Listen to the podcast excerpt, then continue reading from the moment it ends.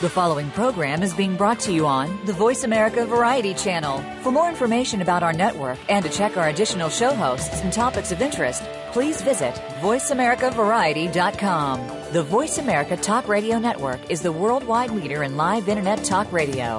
Visit voiceamerica.com. The views and ideas expressed on the following program are strictly those of the host or guests and do not necessarily reflect the views and ideas held by the Voice America Talk Radio Network, its staff, and management.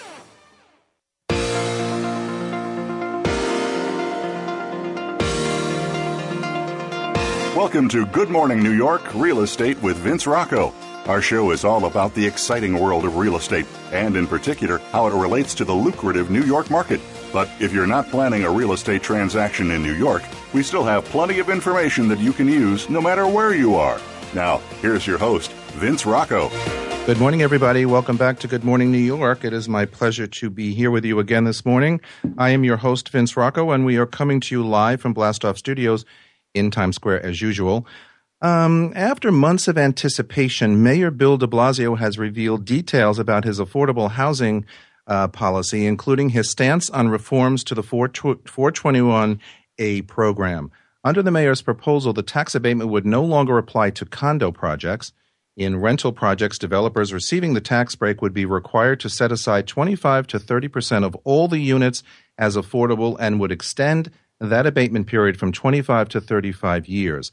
His proposal also calls for changing the existing mansion tax on properties sold in New York City. Currently, the tax is 1% of the purchase price on any home sold at $1 million and up. The new tax would add an additional 1% to home sales over $1.75 million, and any home over $5 million would be taxed at 1.5% additional. In the meantime, New York real estate agents are not happy about the mayor's proposed plans for the 421A and mansion tax changes. Gossip columnist Liz Smith, remember her? She says that she moved to New York in the late 1940s and she would eat crackers and ketchup to save money as she was beginning her career. In this town, some still say they wish they could afford that meal because it seems to be a fancy meal. After paying their mortgage, phone bill, Con Ed, and everything else in a month, they've been eating air to save money and they are still short of funds. But since 1979, Smith has lived and worked in Murray Hill, where the median rental price is now $3,495 and the median sales price is $850,000. Liz Smith today is 92 and she still churns out her gossip from her Murray Hill apartment, so times have certainly changed since the 1940s. Chinese investment in New York City real estate has been the subject of many a trend story over the last few years. In all, Chinese investors have spent more than $5 billion on New York City properties since early 2013, according to data from the firm Real Capital Analytics, up from less than $300 million in 2012. So we want to talk today about women in New York City real estate, a fascinating topic and a fascinating interview coming up. CREW New York is the largest women's real estate organization in New York City with more than 350 members.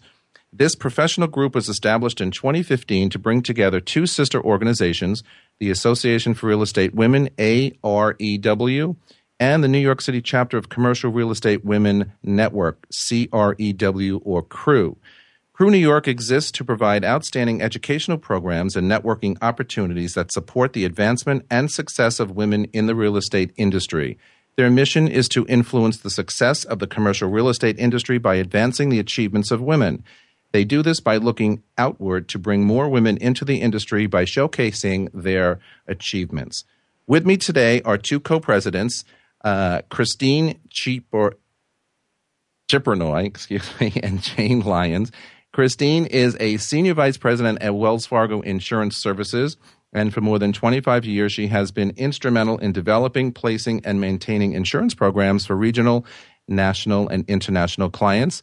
She is an active member of Wells Fargo National Real Estate and Construction Hospitality Practice Groups. Jane is a managing partner at Rhodes Associates during her more than 25-year career in executive search and organizational consulting. She has completed more than 700 search and consulting assignments specializing in the real estate industry globally.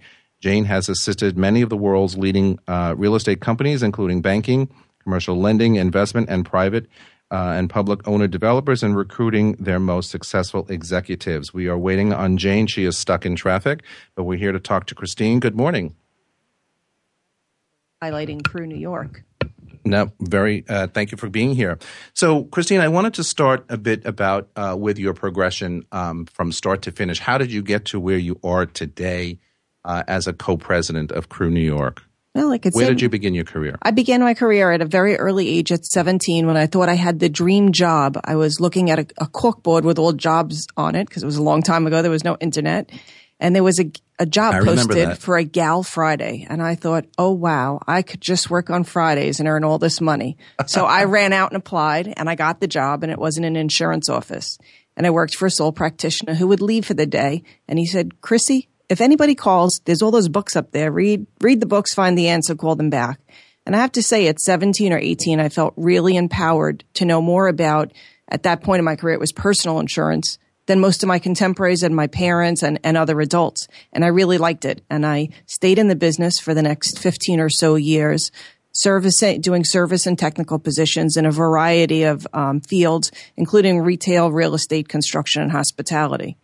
I worked for a very large broker out on Long Island called BWD Group, really terrific place. But in 2002, I needed to do something better, and I joined Wells Fargo as part of their senior management team.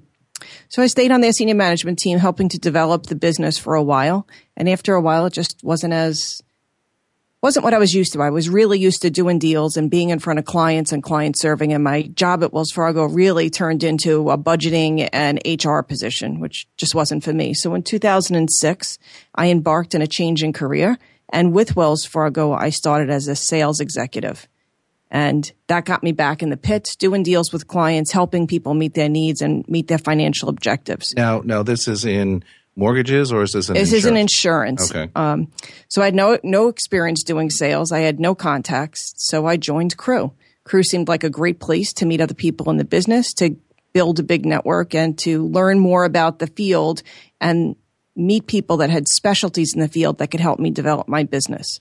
Let's get back to the insurance practice first for a little bit at Wells Fargo. So you join Wells Fargo when you become this leader in selling insurance and mm-hmm. providing insurance types of policies for people. What types of insurance do you deal with?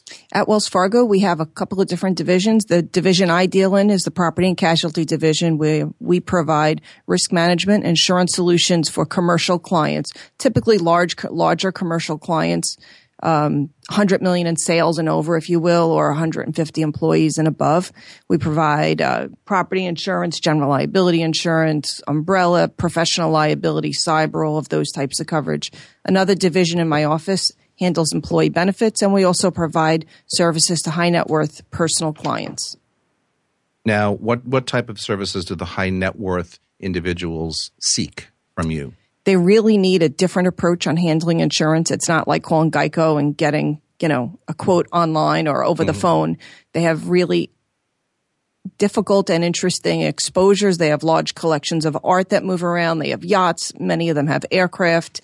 So it just takes a different type of professional to handle that risk versus just the plain auto and homeowners type broker.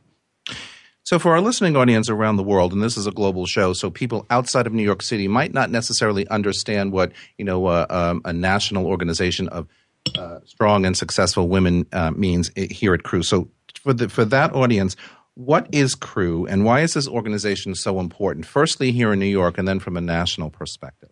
CREW stands for Commercial Real Estate Women.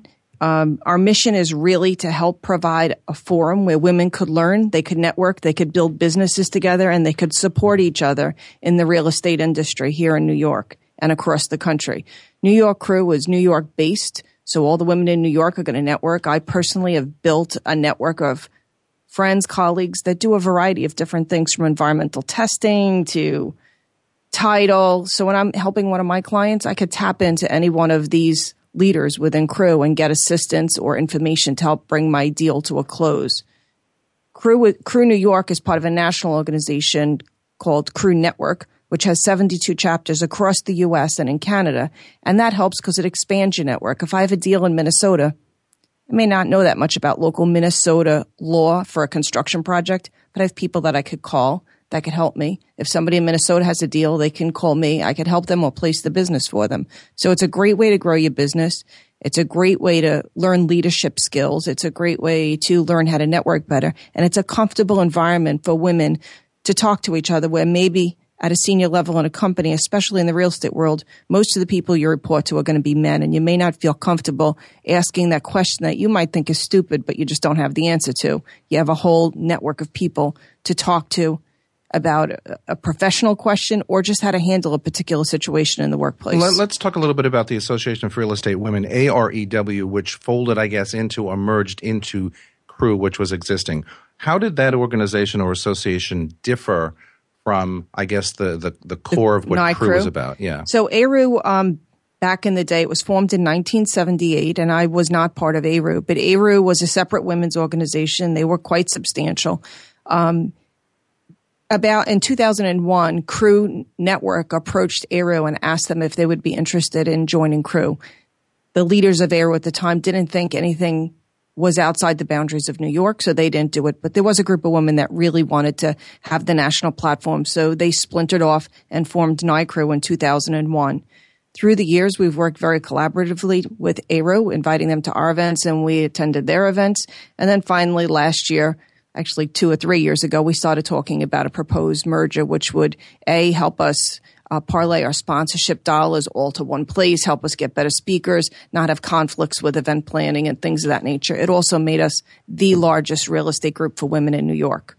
Talk a little bit, if you can, about the types of women or the professions that these women are involved in as members of CREW. So what types of women are a part of this network, this, as you call, network of successful women trying to help each other get even, more, notoriety, more success, et cetera? What types of backgrounds do they have? Most of them are high-level professionals, and they are drawn to CREW for either mentoring or leadership training. In New York, in CREW New York, our top five professionals are in law, finance, construction, property management, and asset management. Okay, and so it's across the board. It's across the board. We have women who own environmental abatement companies, title people, you name it, we have it. I think we have like 74 different types of industries that participate in CREW. All right. So from a mentoring perspective, or from a CREW organizational perspective, you say that you provide all of these support type tools to women. Talk to us a little bit about what you can provide for a successful lawyer or for a successful Wall Street female executive. What do they come to you seeking? Most of the women who are very, very successful are coming to seek speaking opportunities and mentoring opportunities for young women in real estate to help bring them up or to help build out their network of professionals that they could relate to for a particular deal. We have just launched our Young Leaders Group, which is going to have its kickoff event. I believe it's June 4th. And it's going to be headed up by Dina Bakerowitz. And our Young Leaders Group is really going to be focused on those young women that are coming up through the ranks. Senior women are going to be participating in training of interview skills, how to dress for work, how to network. We're going to do some LinkedIn training and things like that to help them advance their career and work with women that are in a senior position in companies. All right, we have to take a break, but first you are listening to Good Morning New York on the Voice America Variety Channel. We will be right back.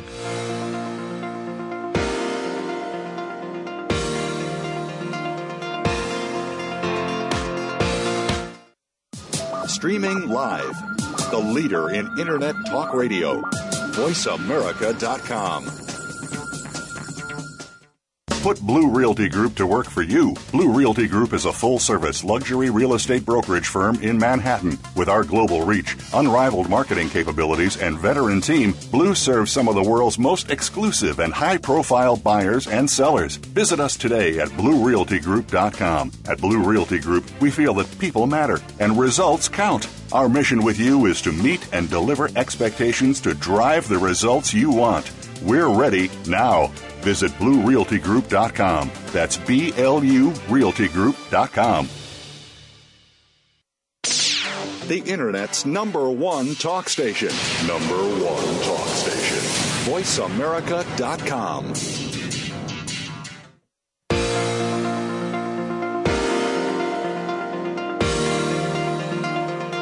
You are listening to Good Morning New York, Real Estate with Vince Rocco.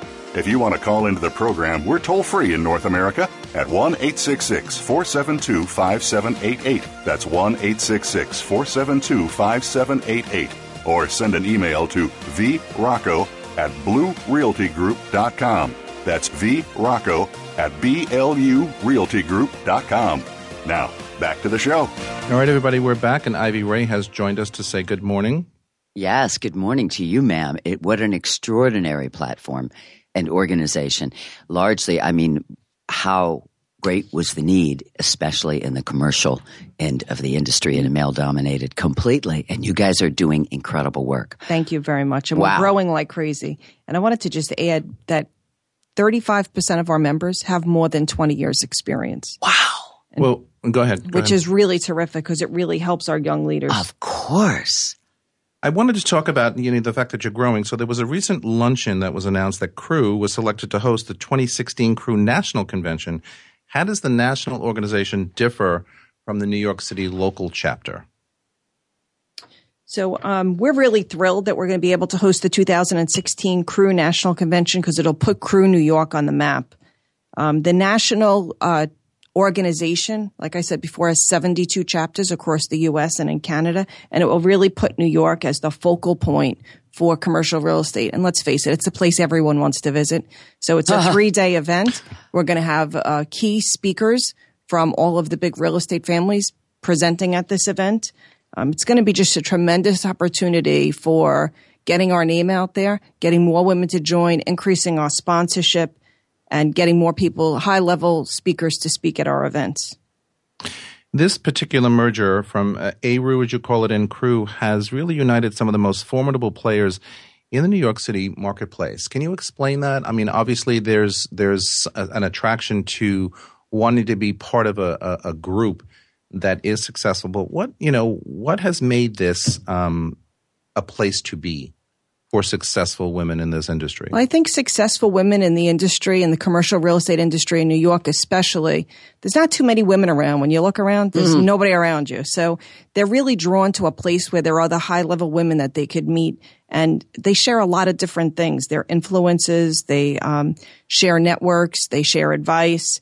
Our members are very highly publicized in a lot of the local papers. If you look almost every other week on the Real Estate Weekly or the Real Estate Forum, you're going to see someone from CREW New York sitting on the cover. Our members regularly get high-level awards and recognition. In fact, this year at Lori Sokol's 15 Women to Watch, 11 of the 15 women were CREW ladies.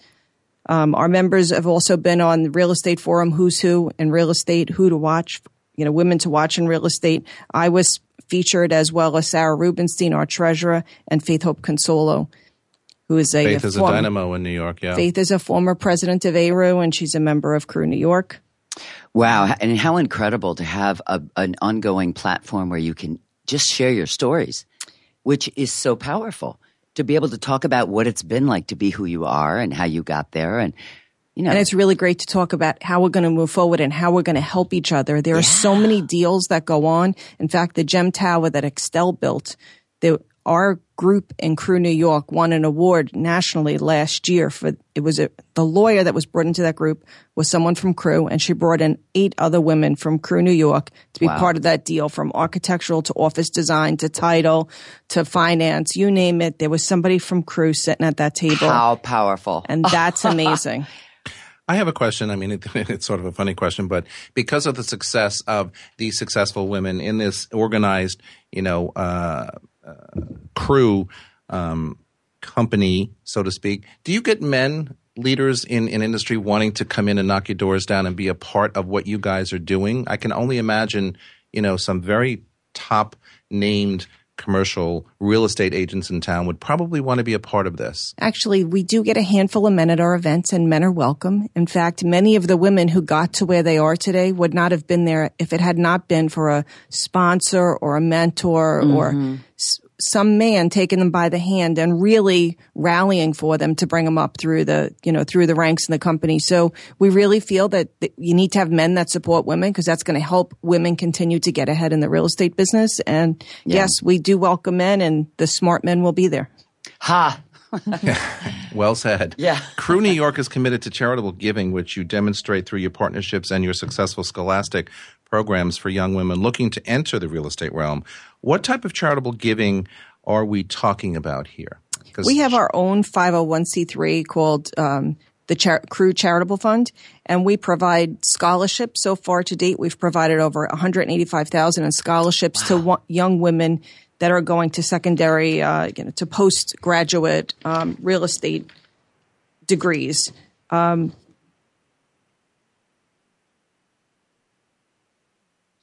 We have Jane joining us. Good morning, Jane.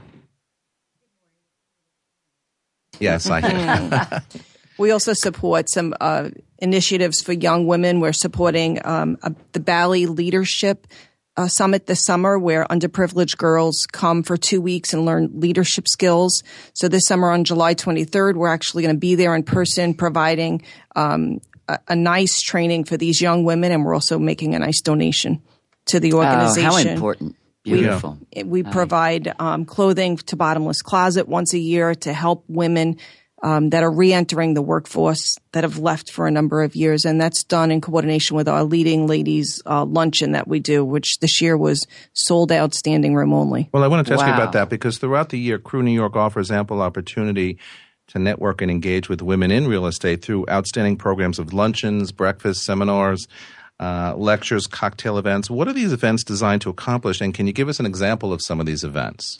You know, I think that professional business organizations were put on this earth to drive our agenda forward. And our agenda is to have continuing education experiences for particularly women, but we're gender neutral. I mean, I think that even though we are in our name, of course, we're commercial real estate women, it's really to provide forums for new concepts, new theories about what's going on in commercial real estate, and mostly to have a forum where people can drive their careers forward, their knowledge base forward.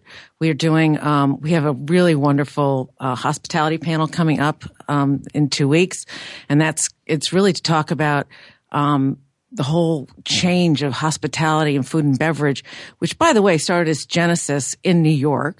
And Ian Schrager was probably, I would say, at the forefront of that. And so his CEO is actually going to be on the board of this panel that we're having. And we've got a hospitality banker from Wells Fargo that's going to talk about financing. So the idea really is to create forums where people can come together professionally, they can actually learn something, they can make contacts with sort of senior knowledge thought leaders in our business and get a chance to meet with them. And, you know, I think that women have been behind the eight ball only because they got to the game late. It's not for any other reason that they got to the game later. And so we're trying to catch up.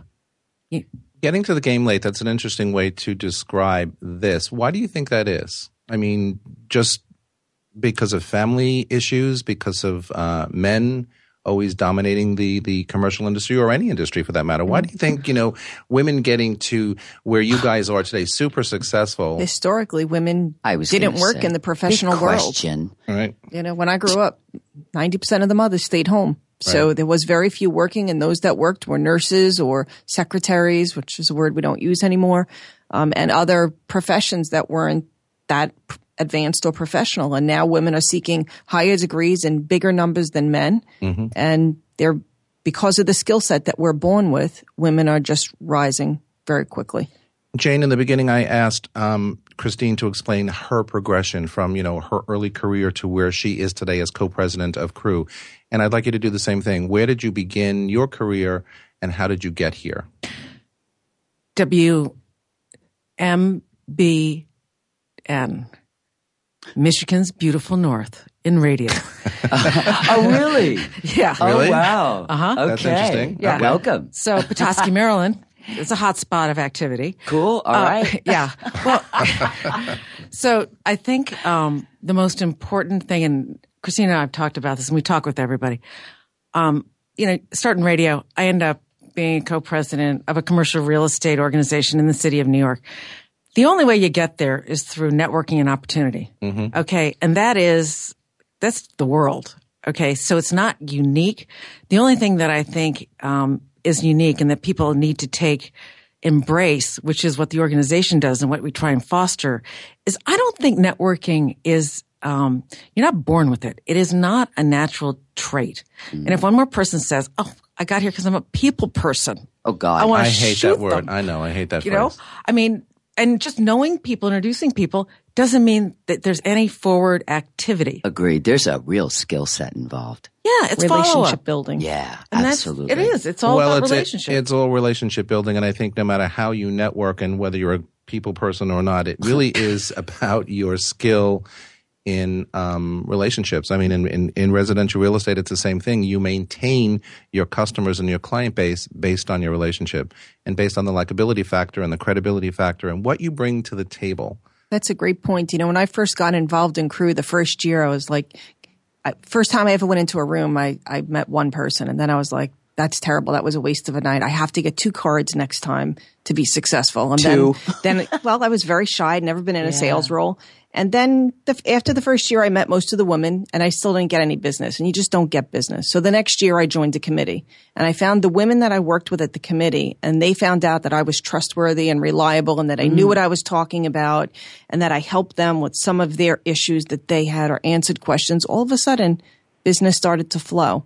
And it's really been a great thing. And now moving up, being on many committees in CREW and now being the president, it's really been a great ride for me from a business perspective, from business development, and just meeting great people. I've met so many fabulous women, hugely successful women that you could just ask anything about, like how do you juggle your kids with your career or your husband or I got to have a negotiation with my boss, and how do I talk to him about that I should make more money or whatever this deal is. Success, really includes being personal as well as professional, because you have to always, deal with both in our everyday lives. So family life and professional life is important. I interrupted. Were you going to say something? I was just going to say something. As much as I don't want to make the divide is very real between genders, and the worlds that we navigate as men and women on a large scale tend to be very different. Oh, absolutely. And what women are involved with in their lives is a whole different universe than what men are. And I just, again, am kudos to you guys for creating a forum where women can not only obviously learn how to put together pieces well, which is a part of networking. What good is it if you walk out with 100 cards if you don't know what the hell to do with it? Right. But to have the forum, I said to you before, where women can come and share stories, especially younger women, where you're dealing with all of the pulls and the conflicts of being a powerful, professional mover and shaker as a female, and then all of the things that you still hold dear in your life, and you want to be able to do them all well. It's a big world to navigate, and you guys are incredible. Then after you finish with your children, then you have to deal with your parents, which is another part of life. Your sister, which become your children, which become your children too. We hold a lot. There's a lot of responsibility. That's who we are. It's what we do. It circles around. It really does. So we have about a minute left. So what are your goals as, co-presidents going forward? Where you are today with CREW, where would you like to see it in the next 12 months or 24 months? Anything special, or just continue, the good work that you're all doing today? Well, one of the things we're looking at now that we have our emerging leaders group is having a group of women that have 20 or 25 years plus experience be a separate part of the organization that could participate in regular events as well as will hold special events. So those women want to have a different kind of networking. They want to have a different experience. When they come to an event, they may not want to be with somebody who's been in the business for 5 years. They may want to just be with the deal makers. What's great about that is once we have these 2 groups fully solidified, we'll be able to do some really hardcore mentoring. We'll really be able to set up matches, and that's very good value for both sets. And I actually have a broader I want to take a broader bite out of sort of commercial women in commercial real estate. I want us to be the most powerful sort of voice of women getting from college into the pipeline, whether it's development, construction, finance, M&A, advisory. I mean, I just think I want to be a driver where we represent sort of a new class of women coming into commercial real estate. I want to take over the world effectively. Ladies, thank you. We are out of time. Christine and Jane from CREW New York, a very successful women's organization here in commercial real estate in New York City and nationally. Thank you so much for joining us today, and we'd like to see you come back again soon. Great. Thanks, Vince. We need to go to break. On the other side of that break, we will have our star panel, so don't go away.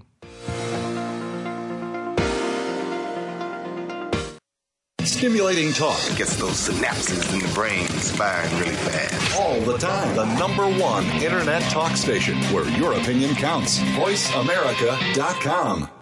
Put Blue Realty Group to work for you. Blue Realty Group is a full-service luxury real estate brokerage firm in Manhattan. With our global reach, unrivaled marketing capabilities, and veteran team, Blue serves some of the world's most exclusive and high-profile buyers and sellers. Visit us today at BlueRealtyGroup.com. At Blue Realty Group, we feel that people matter and results count. Our mission with you is to meet and deliver expectations to drive the results you want. We're ready now. Visit BlueRealtyGroup.com. That's B-L-U RealtyGroup.com. Streaming live. The leader in Internet Talk Radio. VoiceAmerica.com.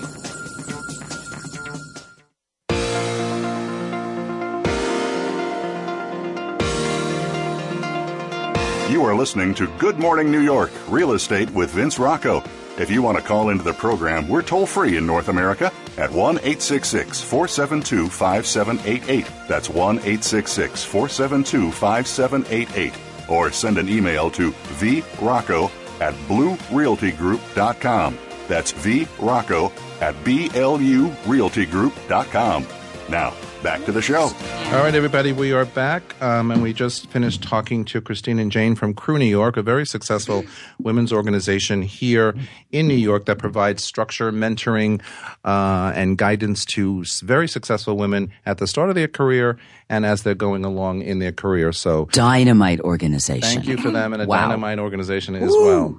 All right, so we are back with our panel. We have Ivy Ray, we have Parul Brombeck, and we have Deborah Hoffman. Good morning, ladies. Good morning. Good morning, everybody. This is a ladies' show. Unfortunately, it is, apparently, and following on the skirts of two powerful women. Ladies' skirts. Hour. There you have it. Yeah. Unfortunately, Niall is not here with us this morning. Well, he may come in any moment, but there's a fire on the subway tracks under the ground this morning. The N and the Q and the R. Yeah. Well, the NQ. NQ, and so he's stuck underground. Hopefully, all will be okay. And we will see if he makes it. So how are you all?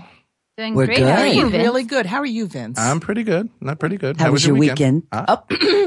You first? I had a very busy weekend, actually. Back in real estate this weekend? I was back in real estate this weekend, yeah. I worked 3 open houses, and then I had several meetings in my office with some of my agents. And then, you know, typically on Sunday afternoon, I've carved out a couple of hours to script this radio show because my days during the week have gotten so busy that I don't have time to really even think about it. So apologize if the prep stuff got to you guys late this week. But yeah, just a very busy real estate weekend, but fun. But it feels good, doesn't it? Yeah. As opposed to sitting around sometimes when you don't want to sit around. I can't do that and I don't want to. So if I have multiple irons in the fire or balls in the air, whatever they call it, I'm a happy camper. And Saturday was pretty much the same, although I did take some time out to have some friend time. So that was good. Good for you. Mm-hmm. Any open houses this weekend? And I ask because I'm curious about this coming weekend, Memorial Day weekend.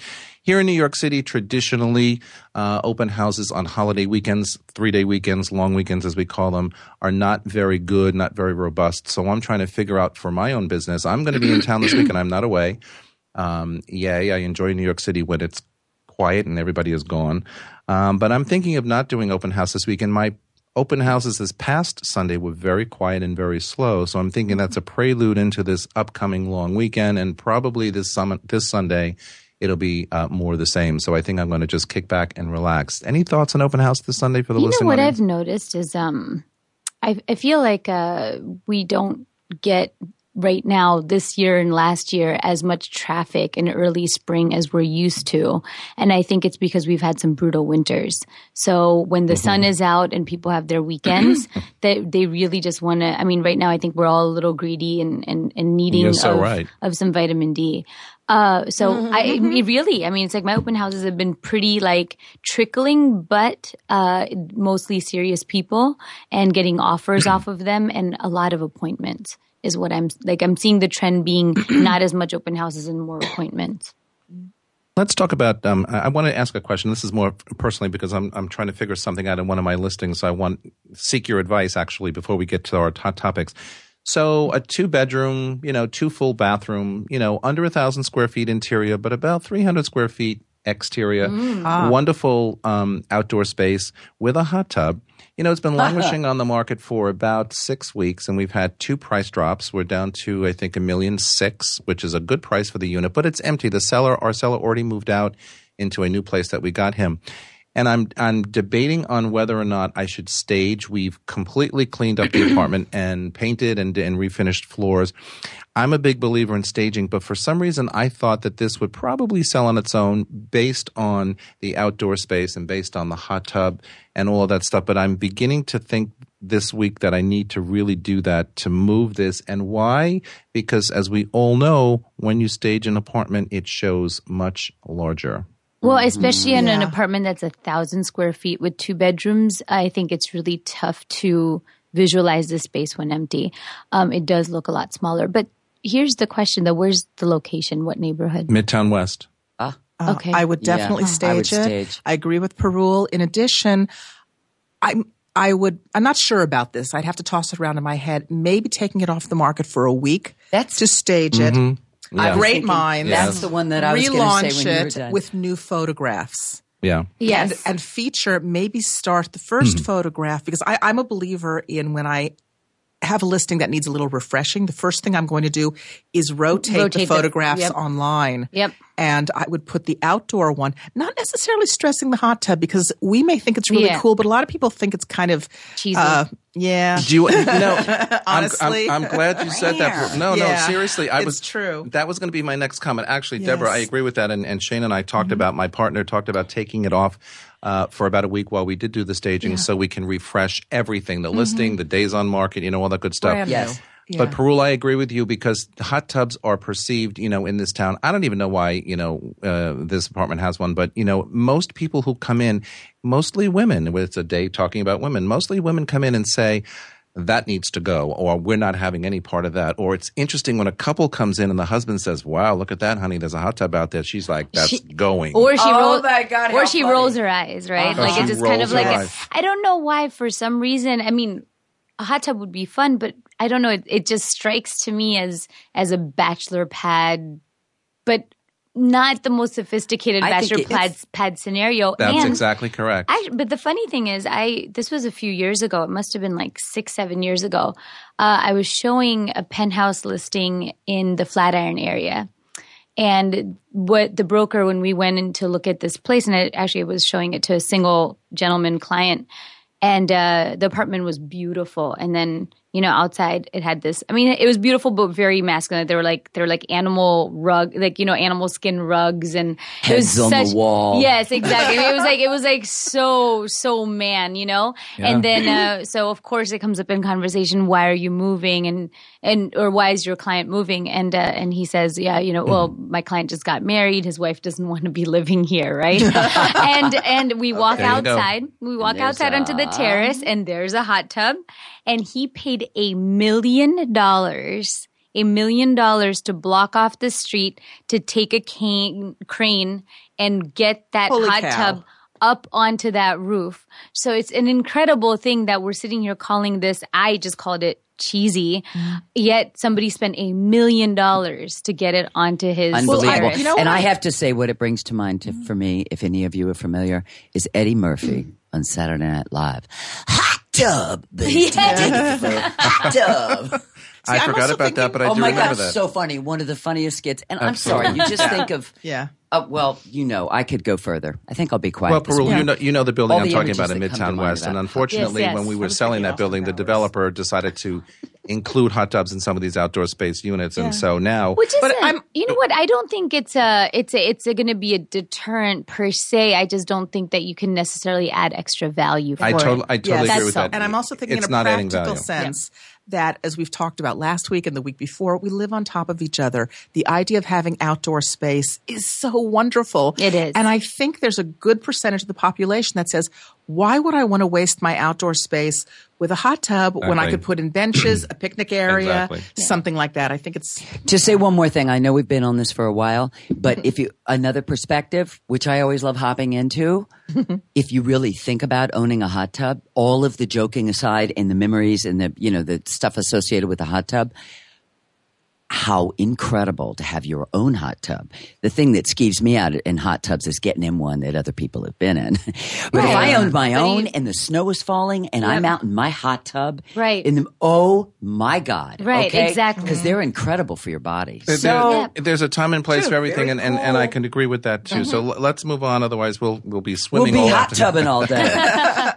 Betty Murphy. All right. So I talked about this in the news items at the beginning of the show, but with the 421A tax abatement program's expiration date looming, the discourse surrounding the controversial program has reached a bit of a fever pitch. I mean, this is a very big hot button in New York. Now, the New York Times editorial board has officially come out against the program, saying that ideally the legislature should simply abolish 421As. Now, let's put our agent hat on, our broker hat on, and think about how does this really affect, and then we'll talk about what the buyers think, but how does this really affect, or will this affect, the real estate industry here in New York City? Because in my opinion, it's a biggie.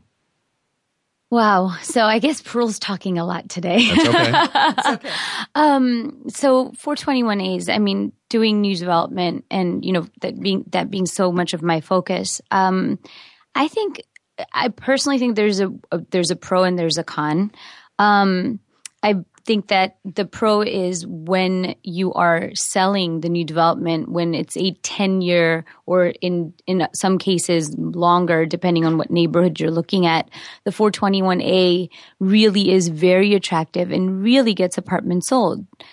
The problem is when you are about on the 7th year of the tax abatement and the person who bought the apartment is now trying to sell that.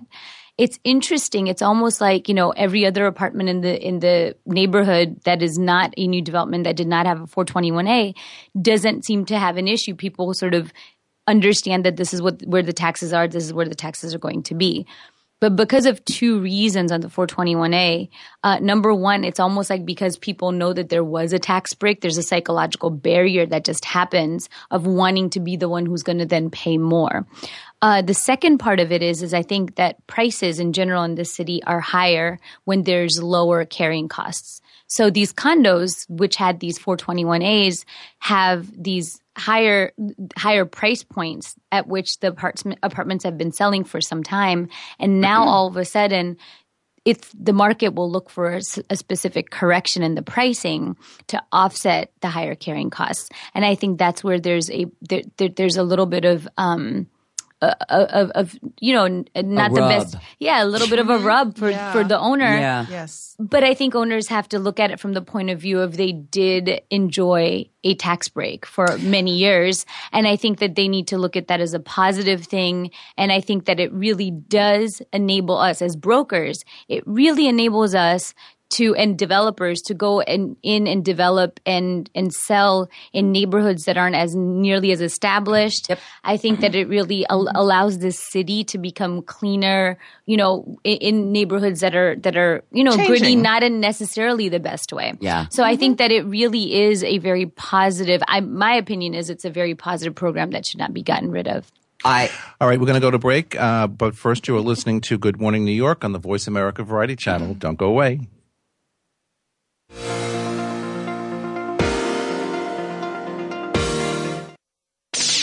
The Internet's #1 talk station. #1 talk station. VoiceAmerica.com.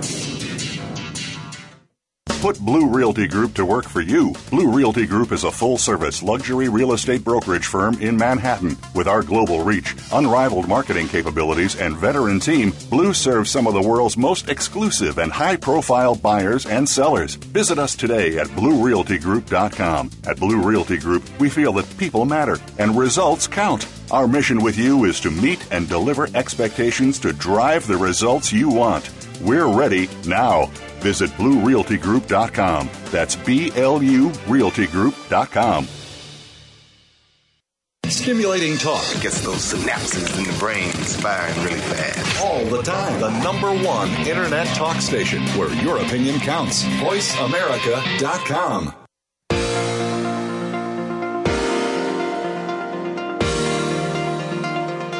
You are listening to Good Morning New York, Real Estate with Vince Rocco. If you want to call into the program, we're toll-free in North America at 1-866-472-5788. That's 1-866-472-5788. Or send an email to vrocco@bluerealtygroup.com. That's vrocco@blurealtygroup.com. Now, back to the show. All right, everybody, we're back with Parul, with Ivy, and with Deborah. And we were talking about the 421A tax abatement program. And before we continue that for a few more minutes, I just wanted to explain to the listening audience out there who may not be aware of what that is. A 421A or a tax abatement is something that the developers who build these large condo buildings here in New York City, they get tax incentives from the city, and then they pass that on to individual purchasers of apartments. So for 10 years, 25 years, in some cases 30 years, there is a tax abatement or a reduced tax amount per month on your property because of these 421As, tax abatements as we call them.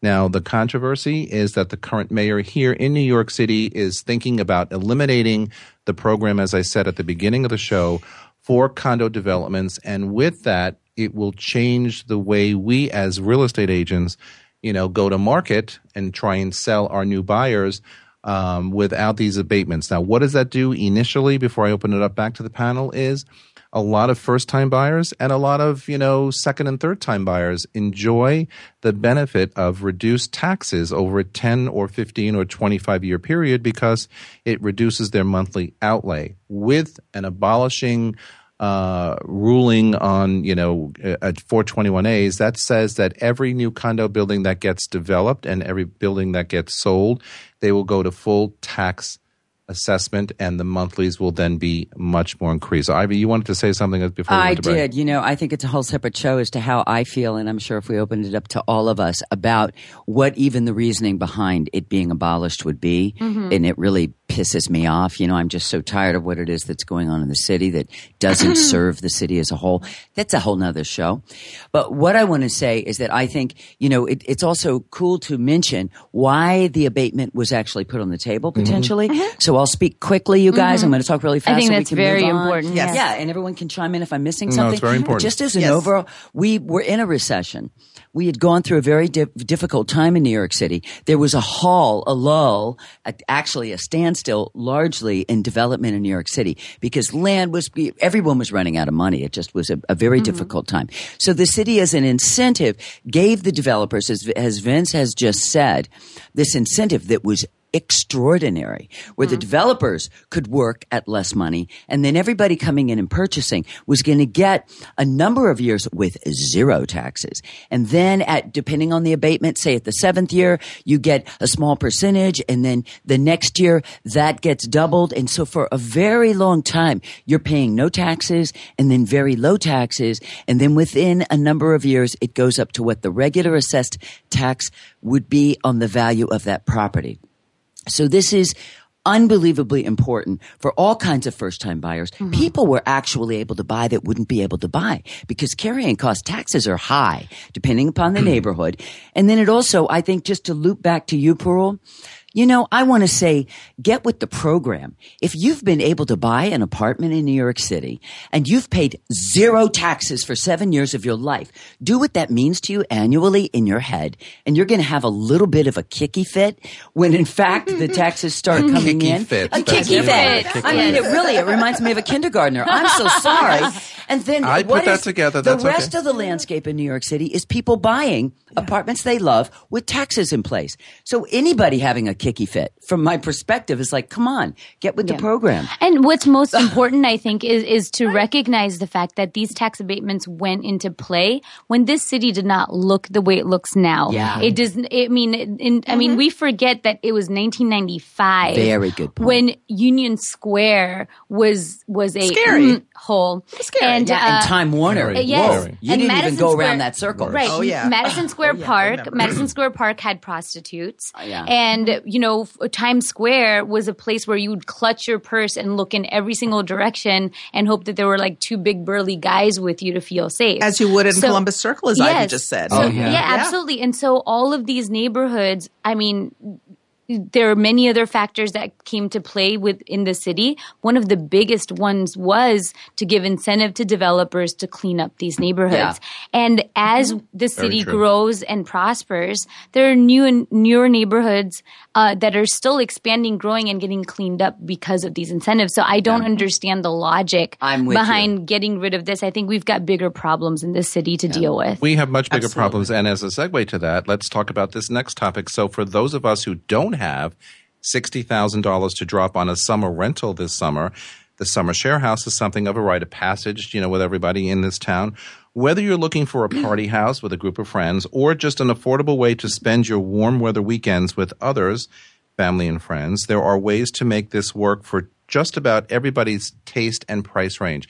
So my question is, and I'm a New Yorker for, you know, 100 years, and I enjoy my summers, and I certainly enjoy my weekends away in the summer. But my question is, and again, for those out there who don't live in New York City or in urban centers, why, you know, is it so important for us who love our city so dearly? Why is it so important for us to leave on weekends and to find other places to enjoy during the warm weather months? Why not just stay in town? It's a move in this town that everybody is on, and everybody runs to the beach and everybody runs to the country. Why? Well, we live very differently here than we do in many other places. Our apartments are smaller. When relatives or friends come from other parts of even the United States, and they come from 4-bedroom, 4,000 square feet homes, and they say, why do you have two children sharing a bedroom? You mean you don't have a family room? There's no entry hall here. They're very confused as how we live here. So even though we are used to living in our smaller spaces and we take advantage of all the public spaces, sometimes we just need to, as I like to say, air ourselves out.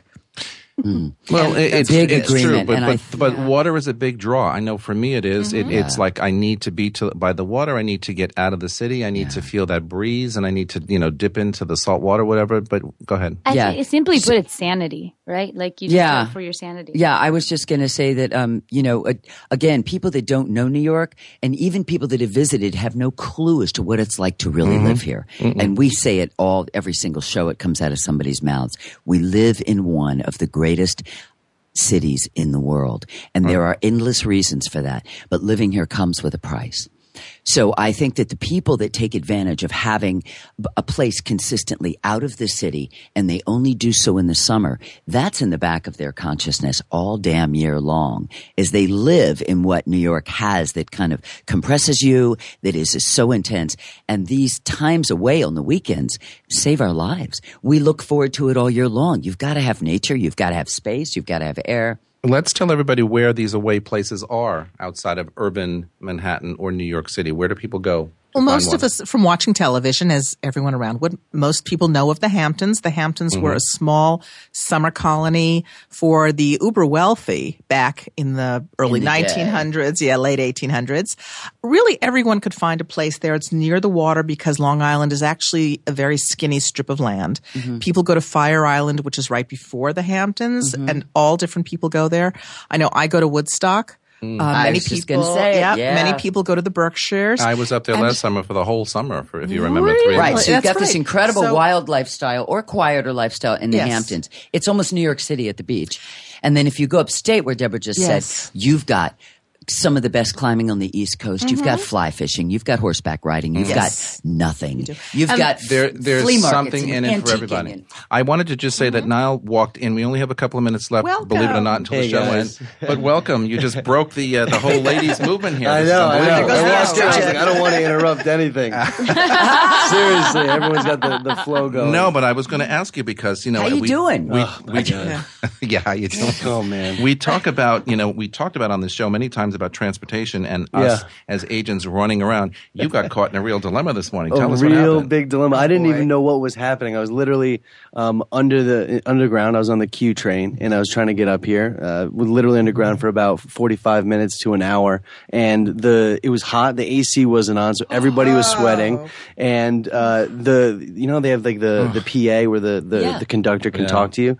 That wasn't working. So no one knew what was happening, and I had no service. I'm just standing there like, all right, this is no good. Standing there because it's so busy in the morning. And it was literally packed. And Parul and I were texting you saying, there's a fire on the tracks. Then we said, well, he's underground, so he's not going to even get this text. Well, here's the problem, too, because you're not only stuck underground for 45 minutes or an hour, but you're on a rush hour train, everybody going to work, so it's packed like sardines. And there's no air conditioning.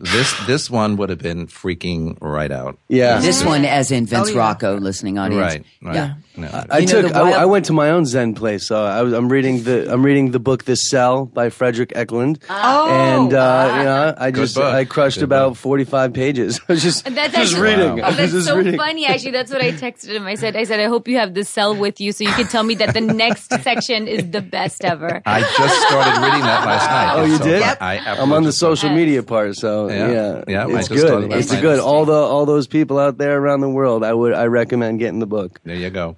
Plug for Fred Eklund, a friend of ours. We love him dearly. It is a good book. I've heard great things about it, and I just started reading it last night, so hopefully I'm going to finish it. But thank you for showing up and, giving it the old boys try, whatever. The old Good Morning New York try. You did it. You did it. Yeah. So unfortunately, we are out of time, so you came just in the nick of time.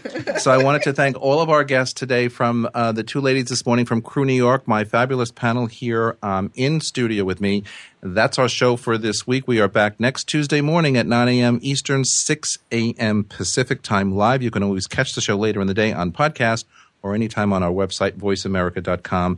For all of us at Voice America all around the world, thank you, and we will see you next time.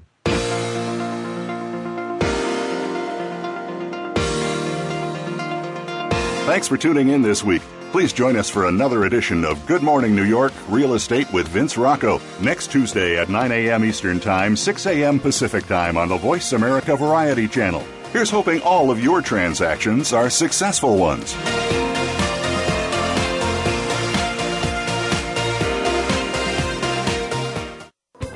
Thanks again for listening to the preceding program brought to you on the Voice America Variety Channel. For more information about our network and to check out additional show hosts and topics of interest, please visit voiceamericavariety.com. The Voice America Talk Radio Network is the worldwide leader in live Internet talk radio. Visit voiceamerica.com. The views and ideas expressed on the preceding program are strictly those of the host or guests and do not necessarily reflect the views and ideas held by the Voice America Talk Radio Network, its staff, and management.